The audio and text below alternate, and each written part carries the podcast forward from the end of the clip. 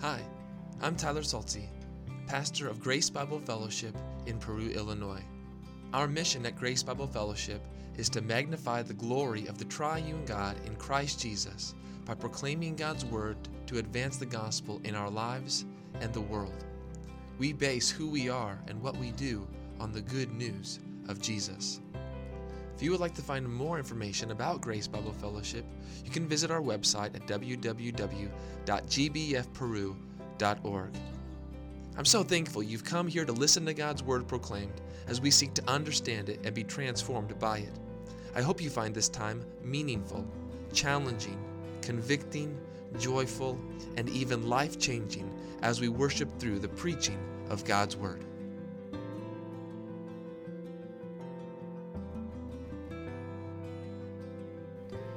I invite you to take a copy of God's Word this morning.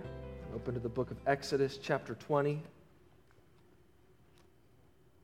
Exodus twenty, the first seventeen verses. We'll read those together in a moment. I'm reminded of what Peter says in First Peter. He tells us that we have been born again, not of perishable seed, but of imperishable, through the living and abiding Word of God. And then he quotes Isaiah and he says this, "For all flesh is like grass, and all its glory like the flower of grass. The grass withers and the flower falls, but the word of the Lord remains forever." My flesh, your flesh, all flesh, throughout all time, will fail, will wither. We might try to do a lot to make it unwither.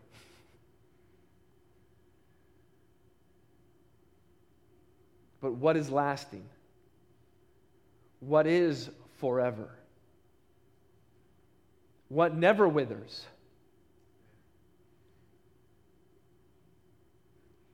It's the living and abiding Word of God that we hold to, that we're thankful for.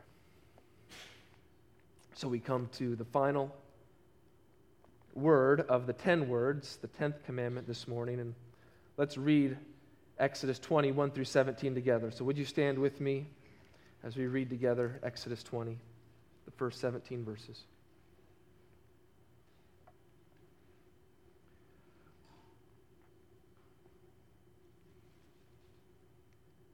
And God spoke all these words, saying, "I am the Lord your God who brought you out of the land of Egypt, out of the house of slavery. You shall have no other gods before me.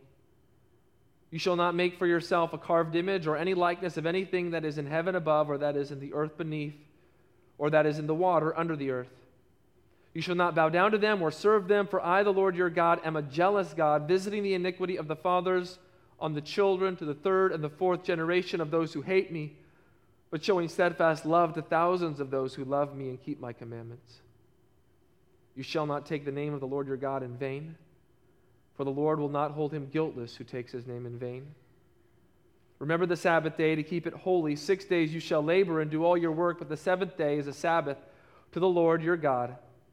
On it you shall not do any work, you or your son or your daughter, your male servant or your female servant, or your livestock, or the sojourner who is within your gates. For in six days the Lord made heaven and earth, the sea, and all that is in them, and rested on the seventh day. Therefore the Lord blessed the Sabbath day and made it holy. Honor your father and your mother, that the days, that your days may be long in the land that the Lord your God is giving you. You shall not murder.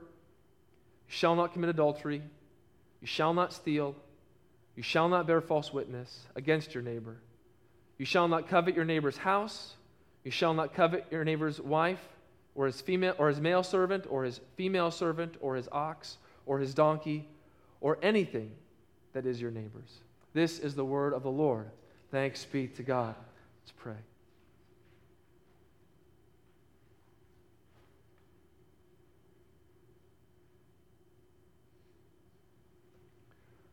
Holy Father,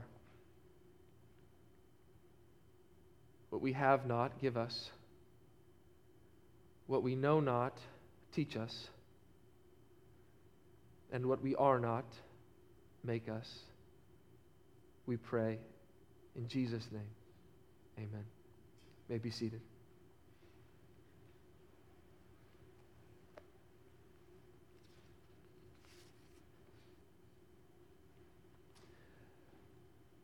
As we come to the last word, the final word of the ten words, the climax of all the words in one sense, and we might place emph- emphasis on someone's last words. What are the last words we would hear someone say? And how important we often think those words are. We hang on people's final words. And so here is Yahweh's last word of these t- ten words that he spoke to the Israelites on Mount Sinai. These words that are from the fire, words that are branded and seared into our minds and into our souls. We have come to find that these words are not merely law. These words are not merely a list of do's and don'ts. The law that the Israelites were receiving was a law that was to be written by the finger of God and etched into two stone tablets.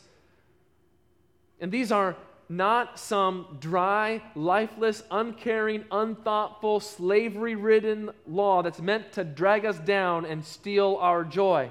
No, this is a law, ten words, given from the very heart of God, telling us who God is and intimately revealing God to us. And all of these words are enveloped in a relationship with God, a covenant, promises that He is making to His people and promises that His people are making to Him. He as their father, they as His firstborn son, He as their husband, they as His beautiful, chosen, and precious bride. When God gives these ten words, He is unfolding His heart to His people. God opens His heart to those who are His. And what happens when God opens His heart to His people? His people are to reciprocate in opening up their hearts to Him. And that is the way it always works. It's God loving first. All we can do is respond to His love.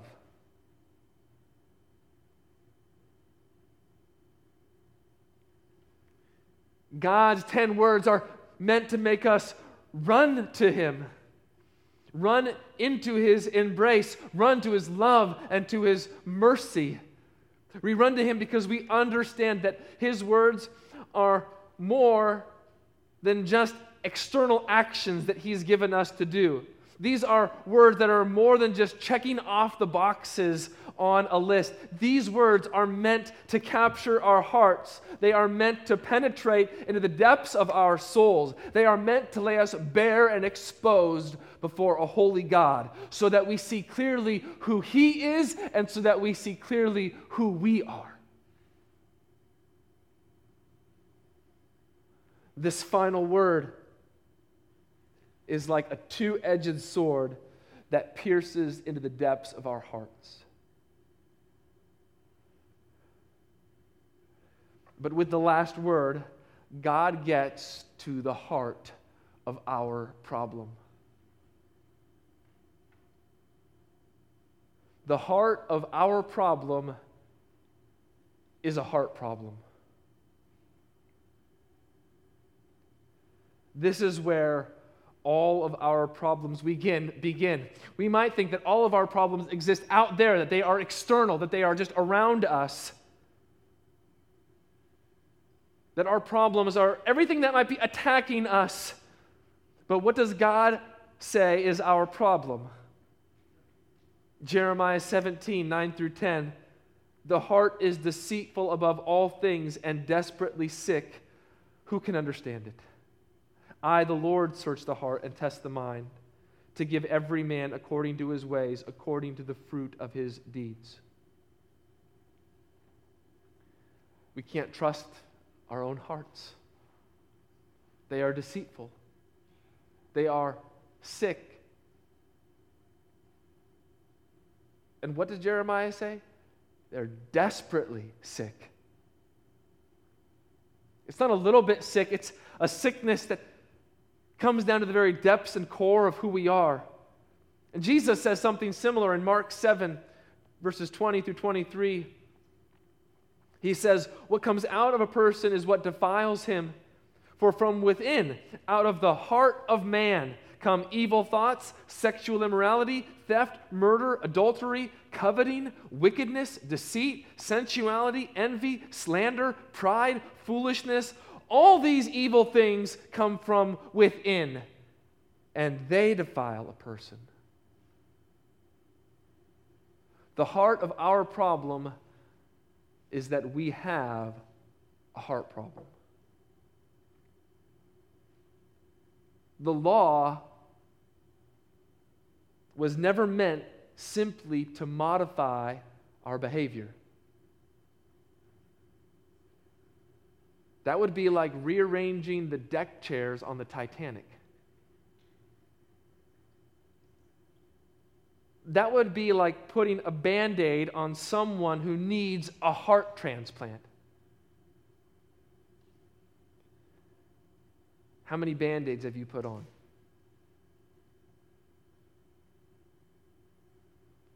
One?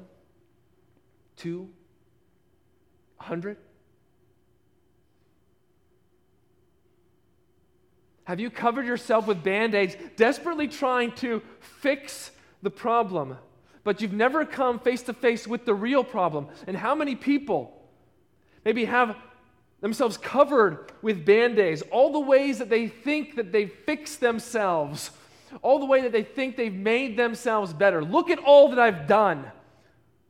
Look at all the Band-Aids that I have on my body. Look at all the way that I've fixed myself, when fundamentally their heart hasn't been changed. Their heart hasn't been fixed. They don't have a heart of flesh. They have a heart of stone.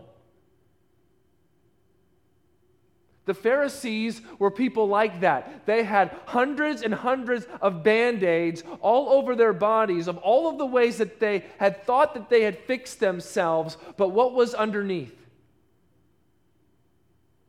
Dead man's bones. You whitewashed tombs.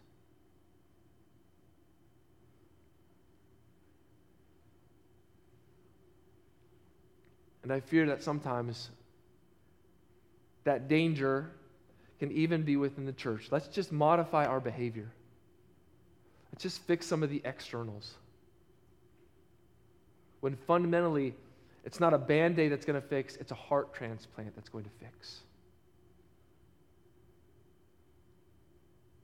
The heart of our problem is a problem with our heart. That's why Moses tells the Israelites in Deuteronomy thirty, sixty, and the Lord God, the Lord your God, will circumcise your heart and the heart of your offspring so that you will love the Lord your God with all your heart and with all your soul that you may live. That was their problem. That is what they needed. The Israelites needed, and we need the Lord to circumcise our hearts. We need Him to give us new hearts. We need Him to give us hearts that will love Him and that are set apart for Him and that are completely devoted to Him. And here is what is so dangerous. If we're just about putting Band-Aids on the externals and trying to fix ourselves, we can control that. I can control how many Band-Aids I put on. Ah, yes, one, two, a hundred. When God transplants a heart, He requires all of you. everything. Nothing holding back. He requires it all. That's why maybe we like Band-Aids more than a heart transplant. What happens when your heart is transplanted? So that you will love the Lord your God with all that you are, that you may live.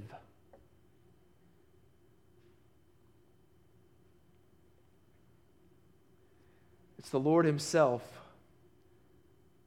who searches our hearts perfectly and who knows ultimately and fundamentally what it is that we need is a change of heart, a new heart. And that's the heart that we need as we come to this last word in the ten words, you shall not covet. Yahweh goes straight for our hearts. He goes straight to the root of the problem. He doesn't shy away from what truly ails us. Some Puritans have called this word spiritual dropsy. And we don't use that medical term much anymore, dropsy. But from what I've read and what I've been told, when someone has dropsy, their hands, their feet begin to swell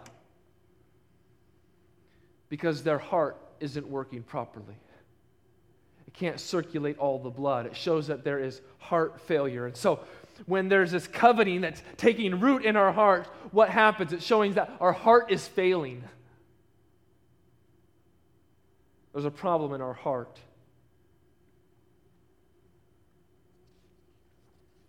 What is coveting as we see here in this word? What does it mean to covet? Coveting means to crave or yearn for that which is not yours.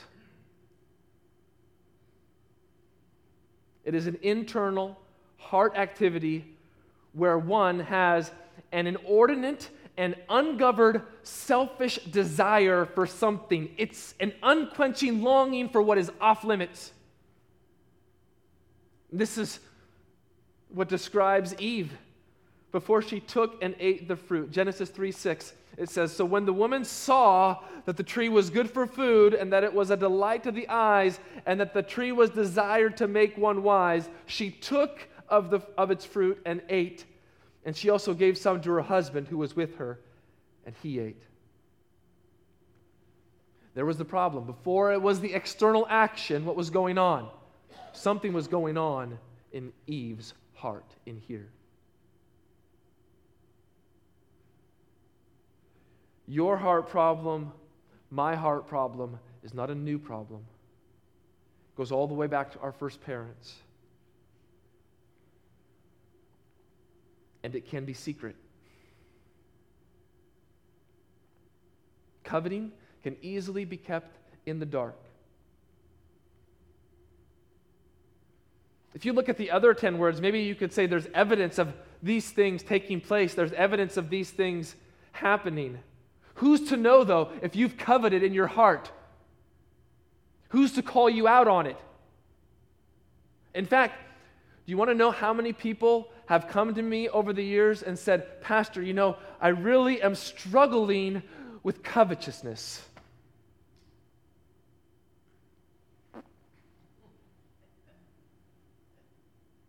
Nobody.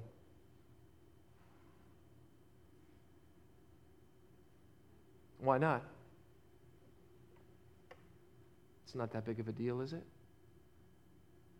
I mean, doesn't everybody covet? Isn't it all right? I mean, we go back to the big ones. Well, I haven't murdered anybody. I haven't committed adultery. I haven't stolen anything.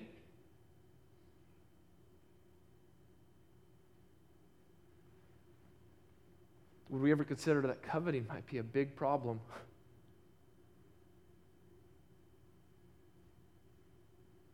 Who is going to act as judge over a coveting heart? It is the Lord and the Lord alone. I, the Lord, search the heart and test the mind.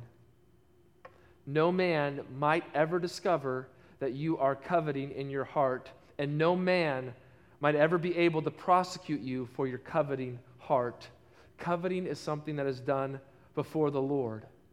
Are we willing to guard our hearts against coveting? Are we willing to let the Lord lay our hearts bare and show us where we are coveting?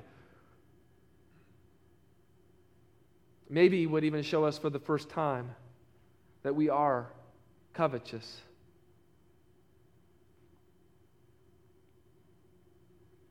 Are we going to let the Lord get to our hearts?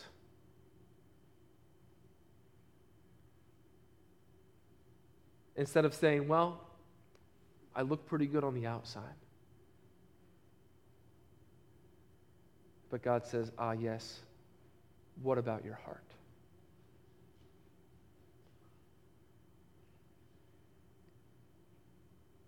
Let me give you four reasons this morning why we should beware of covetousness. Four reasons, four motivations that I hope would make you want to run away from having a heart that covets. Number one, you can follow along in your bulletin if that's helpful. Do not covet because it damages your relationship with others. Do not covet because it damages your relationship with others. Coveting is never done in a vacuum. We're tempted to think coveting only affects me. It happens in my heart, in my inner man. It will not have any effect on others. They won't even know about it. It will be my little secret that I can hold on to myself. But look here at Exodus twenty, verse seventeen. Notice that this is only the second word that mentions our neighbor. So word number nine, you shall not bear false witness against your neighbor. That was the first time we heard that word. But now, in this last word, Yahweh uses that word neighbor three times. This is not your next door neighbor. It's those who live in close proximity to you. Even remember the person who came to Jesus and asked that question, who is my neighbor? Even those people that you might consider your enemies. So here we are with this focus or this emphasis on your neighbor. These things that you are coveting, they belong to your neighbor. They don't belong to you. They're not yours. They are off limits. Let, yet you see them and you want them. You long for them and you begin to become consumed by them. I think the first line of this tenth commandment gives the broad scope of what not to covet. Do not covet your neighbor's house. Now, we might think of that as their physical house. I can look at someone's house and I could say, wow, they have a great, nice, big house. I want that house. While this is prohibiting that, this idea of house is broader. It's this idea of household. Do not covet your neighbor's household. And then I think the second line of this word gets to the specifics. What does this household look like? What's in this household that you're not supposed to covet? Well, it's your neighbor's wife first. And now this could be a lusting after your neighbor's wife with passion. It could also be this lusting after your neighbor's wife industriousness. Like a Proverbs thirty-one woman. She's frugal. She's a good helpmate.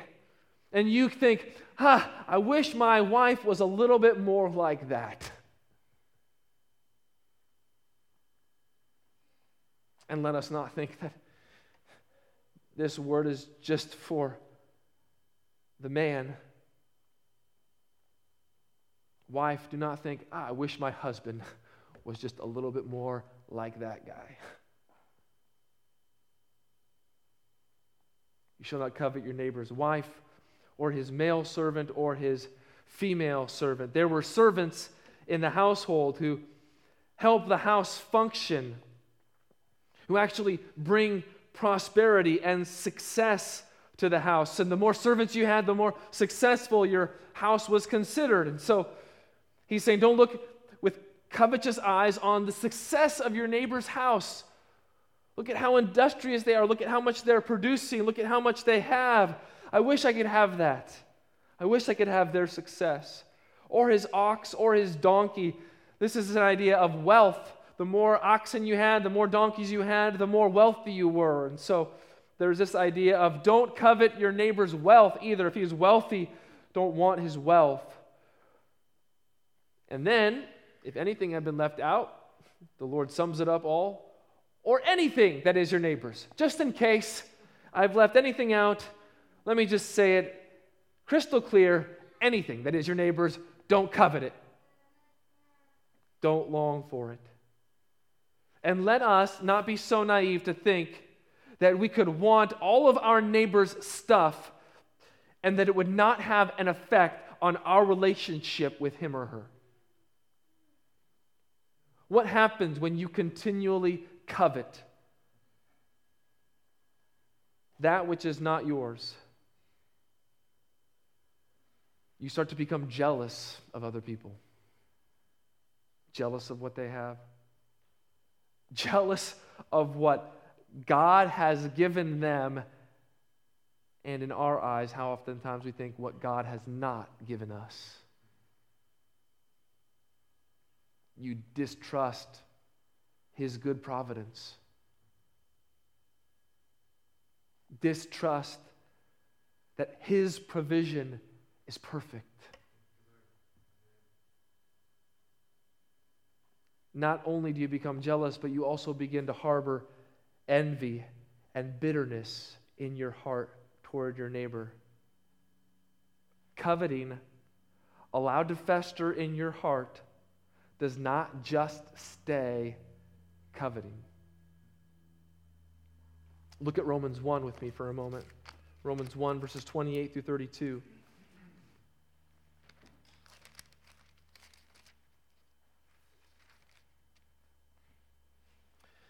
Romans one, beginning in verse twenty-eight. And since they did not see fit to acknowledge God, God gave them up to a debased mind to do what ought not to be done. They were filled with all manner of unrighteousness, evil, covetousness, malice.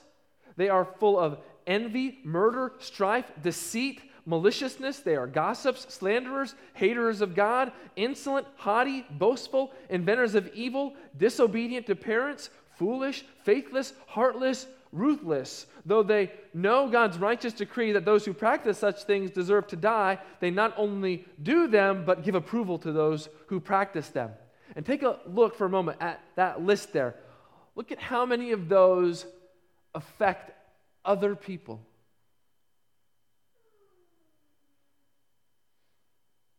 All of these sins that have a damaging effect on others. Your sin is not just contained to yourself. It affects those around you. If you covet what is your neighbor's and think that you will have a good and healthy relationship with that person, think again. Go over, if you would, a few more books to the book of James. James chapter four.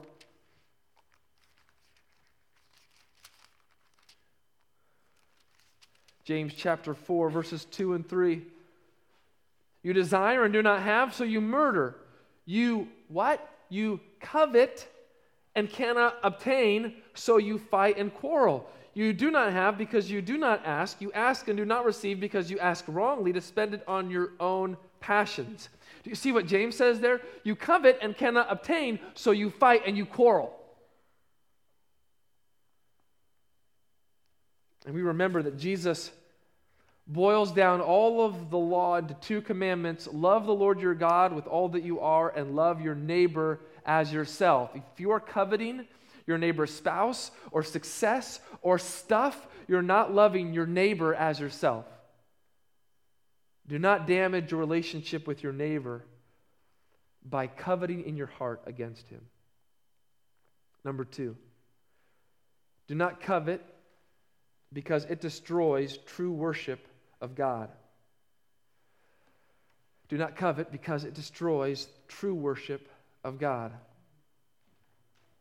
This last word, this final word, this tenth word, has very close connections to the very first word. You shall have no other gods before me. Where does that begin? Having no other gods before God begins in your heart as well.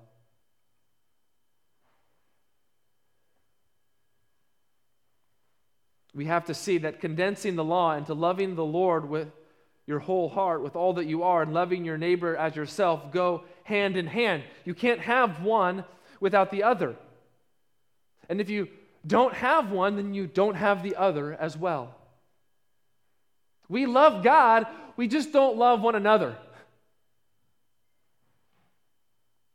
Then, well, I'm sorry, but newsflash, you don't love God.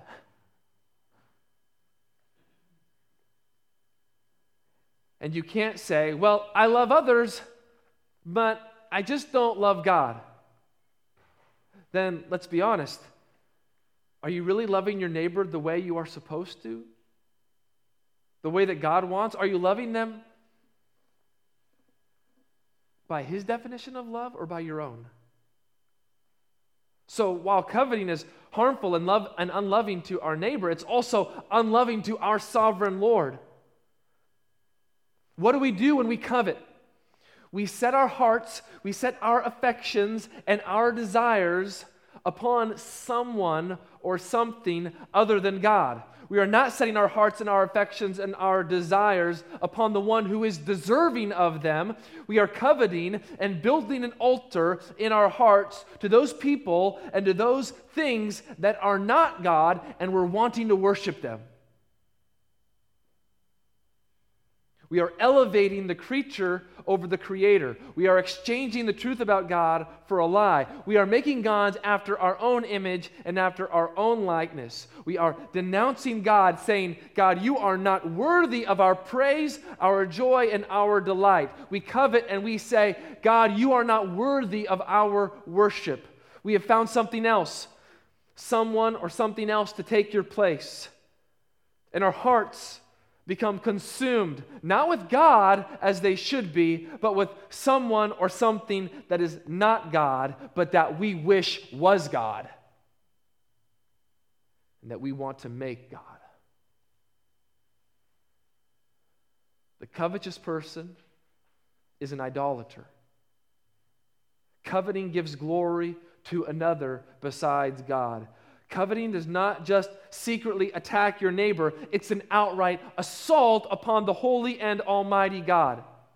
Listen to this verse from Ephesians five, starting in three. But sexual immorality and all impurity or covetousness must not even be named among you as is proper among the saints. For you may be sure of this, that everyone who is sexually immoral or impure or who is covetous, that is an idolater, has no inheritance in the kingdom of Christ and God. Where does Paul here in these words put coveting? He says, if you are covetous, you are an idolater. Or listen to Colossians three, five, and six. Put to death, therefore, what is earthly in you, sexual immorality, impurity, passion, evil desire, and covetousness, which is idolatry. On account of these, the wrath of God is coming. The wrath of God is coming on the account of covetous hearts. Do we think coveting is serious? It is in God's eyes. That's why the Apostle John says, little children, keep yourselves from idols.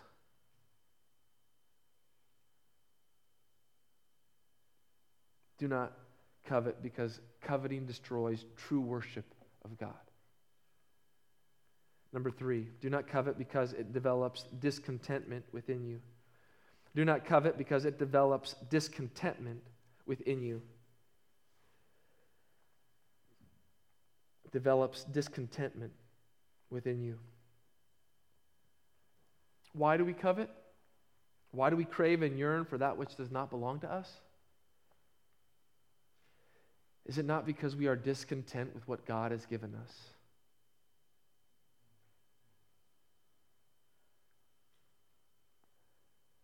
And what happens when you're discontent?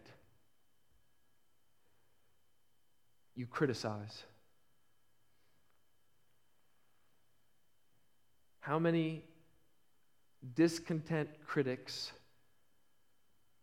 criticize God for how he has provided for them? Have you ever been a discontent critic of God? Our culture breeds discontentment. It feeds on it. How many marketing schemes, how many advertising agendas revolve around people's discontent state? The world knows it. They feel it. They have desires. They have longings. They have wants. They need to be fed. There's something within them that they know is missing. What is it that is going to bring the satisfaction that they are looking for and that you are looking for?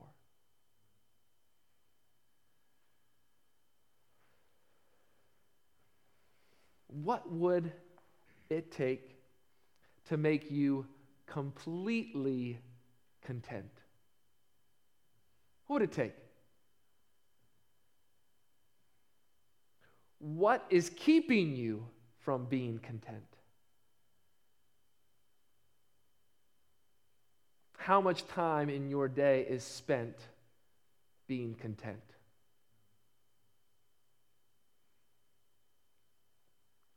A Puritan by the name of Jeremiah Burroughs published a book in sixteen forty-eight entitled The Rare Jewel of Christian Contentment. sixteen forty-eight. He said, what's the problem with Christians? They're missing something.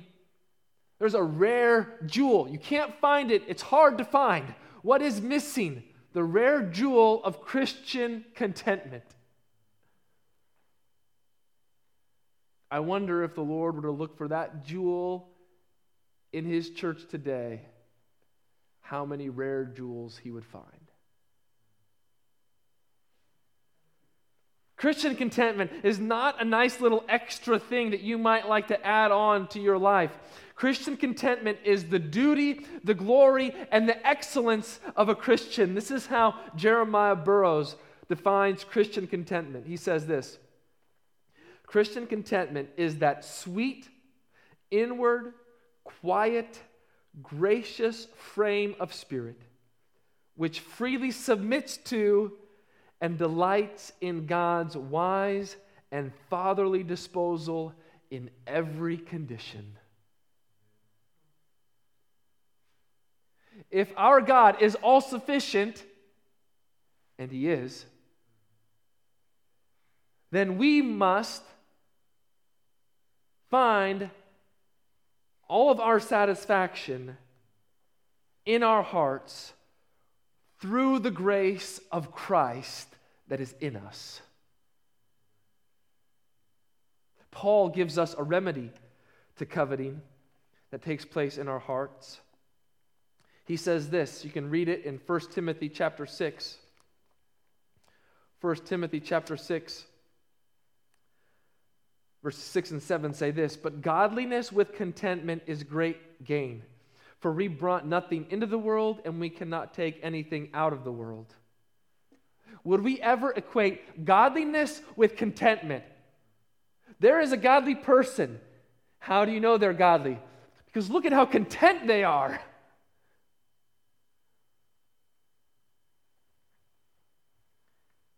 And people who are content in every situation.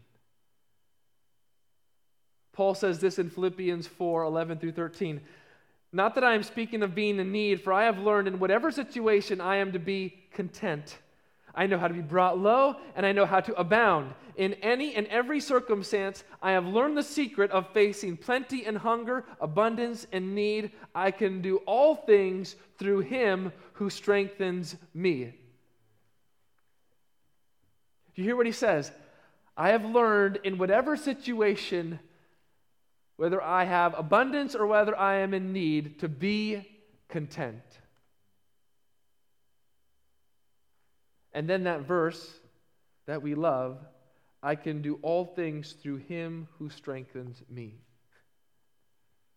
How can you be content in every situation? Not on your own strength. Not by your own will or self-determination. God gives you the strength to be content in every circumstance. Wherever he has placed you, whatever you are going through, whether there is need or whether there is abundance, we can be content. Because we are those who have submitted ourselves to God. We've said, God, we know and trust that you are in control. So we've submitted ourselves to God as the orchestrator and ordainer of our days, and this is the only way forward, the only way to possess contentment. It must come from him, and it must begin with him.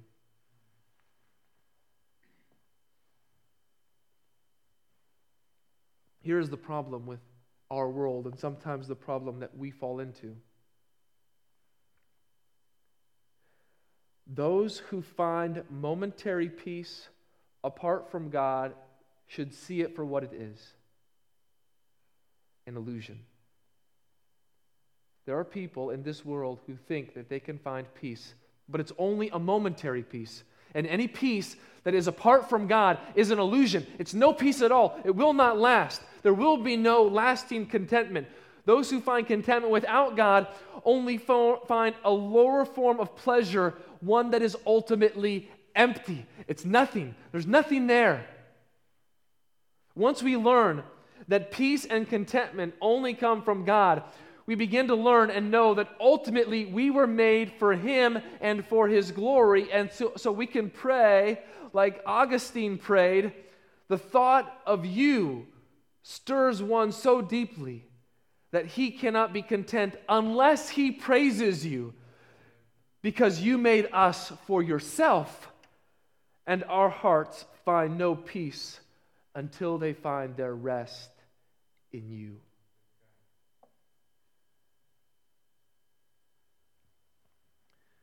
Do you find contentment in praising God? Finally, number four. Do not covet because it drives you to be dominated by sinful desires. Do not covet because it drives you to be dominated by sinful desires.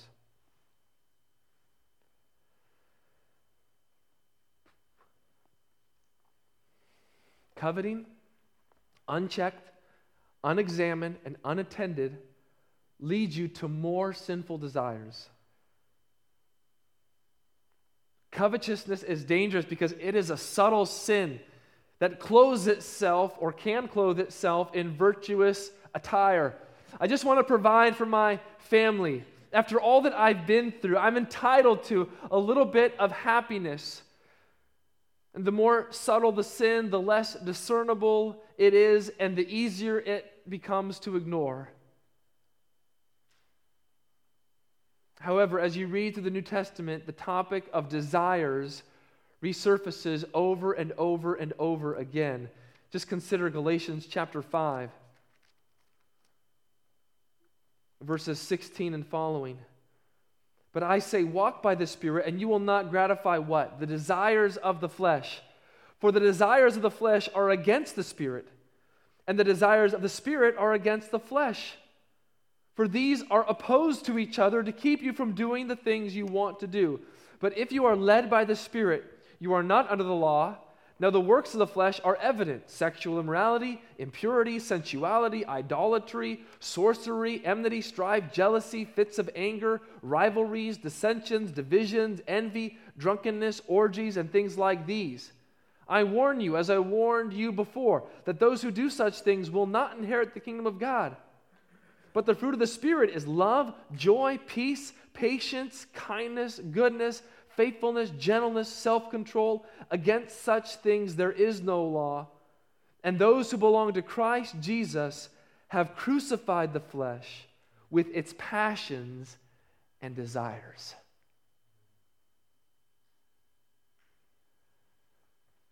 Perhaps at this point we are torn because we would say, the desires and the longings in my heart are so strong, I cannot control them. They get the better of me time and time and time again. I don't know how I'm going to break out of these desires. I don't know how I'm going to break out of this covetous heart.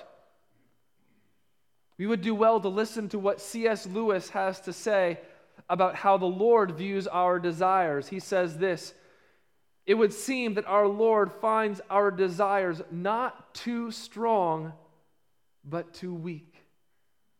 We are half-hearted creatures, fooling about with drink and sex and ambition, when infinite joy is offered to us, like an ignorant child who wants to go on making mud pies in a slum because he cannot imagine what is meant by the offer of a holiday at sea."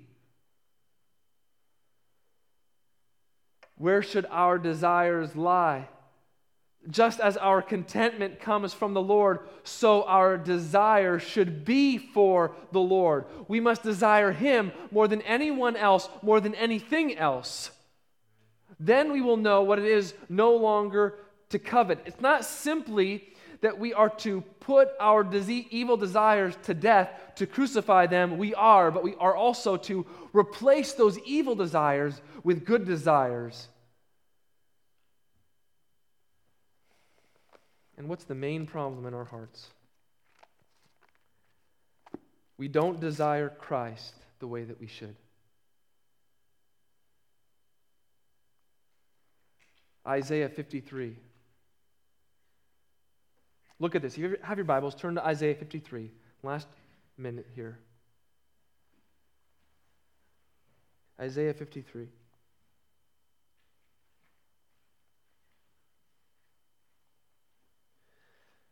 Verse one. "Who has believed what he has heard from us? And to whom has the arm of the Lord been revealed? For he grew up before him like a young plant and like a root out of dry ground. He had no form or majesty that we should look at him, and no beauty that we should desire him. He was despised and rejected by men, a man of sorrows and acquainted with grief, and as one from whom men hide their faces, he was despised, and we esteemed him not." Who in their right mind would desire and want a crucified Messiah? Nobody. There's nothing there. There's no beauty. There's no, there's no attractiveness that would make us want to desire Jesus Christ. But look at what He has done for us. "He has borne our griefs and carried our sorrows, yet we esteemed him stricken and smitten by God and afflicted, but he was pierced for our transgressions. He was crushed for our iniquities. Upon him was the chastisement that brought us peace, and with his wounds we are healed. All we like sheep have gone astray. We have turned every one to his own way, and the Lord has laid on him the iniquity of us all." There.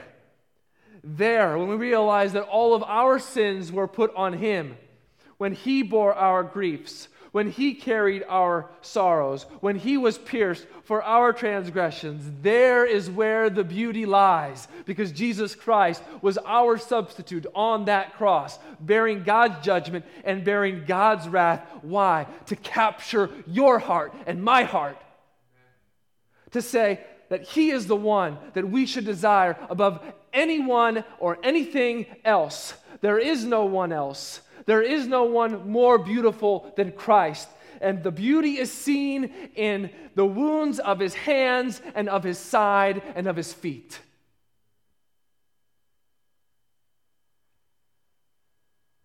Jesus Christ died so that He might possess our hearts.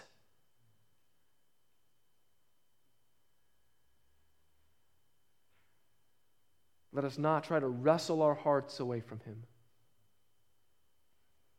by coveting that which is not ours.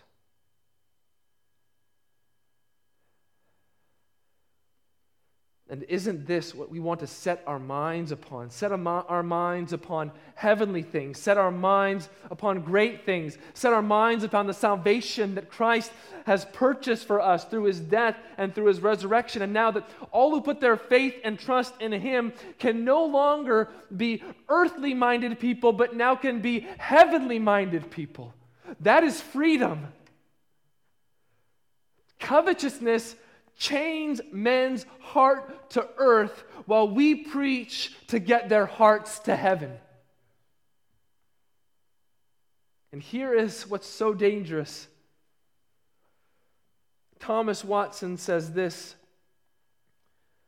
covetousness hinders the efficacy of the word preached. If you harbor covetousness in your heart, what happens? You will not hear the word. The cares of this world will choke out the word preached.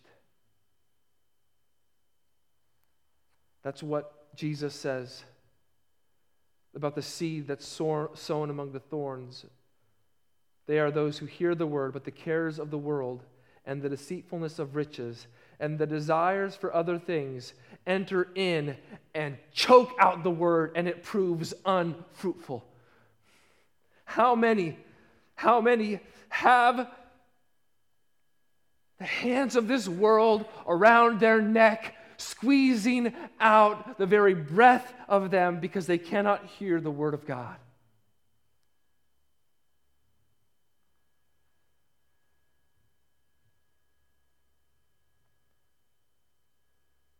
Faith comes through hearing, and hearing through the word of Christ. We might as well tell an elephant to fly as to tell someone who's coveting to live by faith.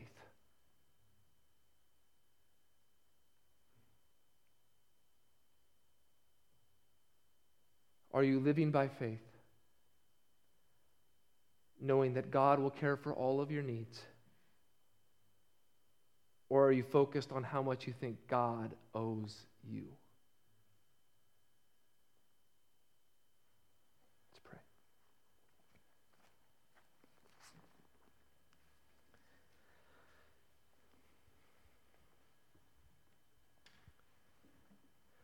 Father, turn our eyes to Jesus.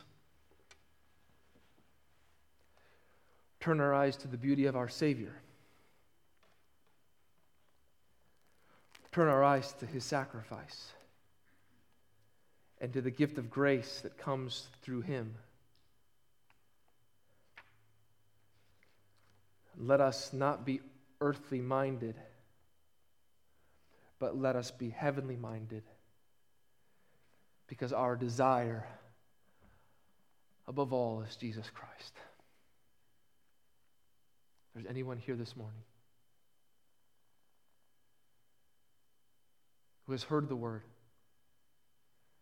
and they've come to realize that the earth has a chokehold on them, that they, today, would put their faith and trust in Jesus. Turn from their sin. You would give them a new heart. Remove the heart of stone. Give a heart of flesh. Pray this in Jesus' name. Amen.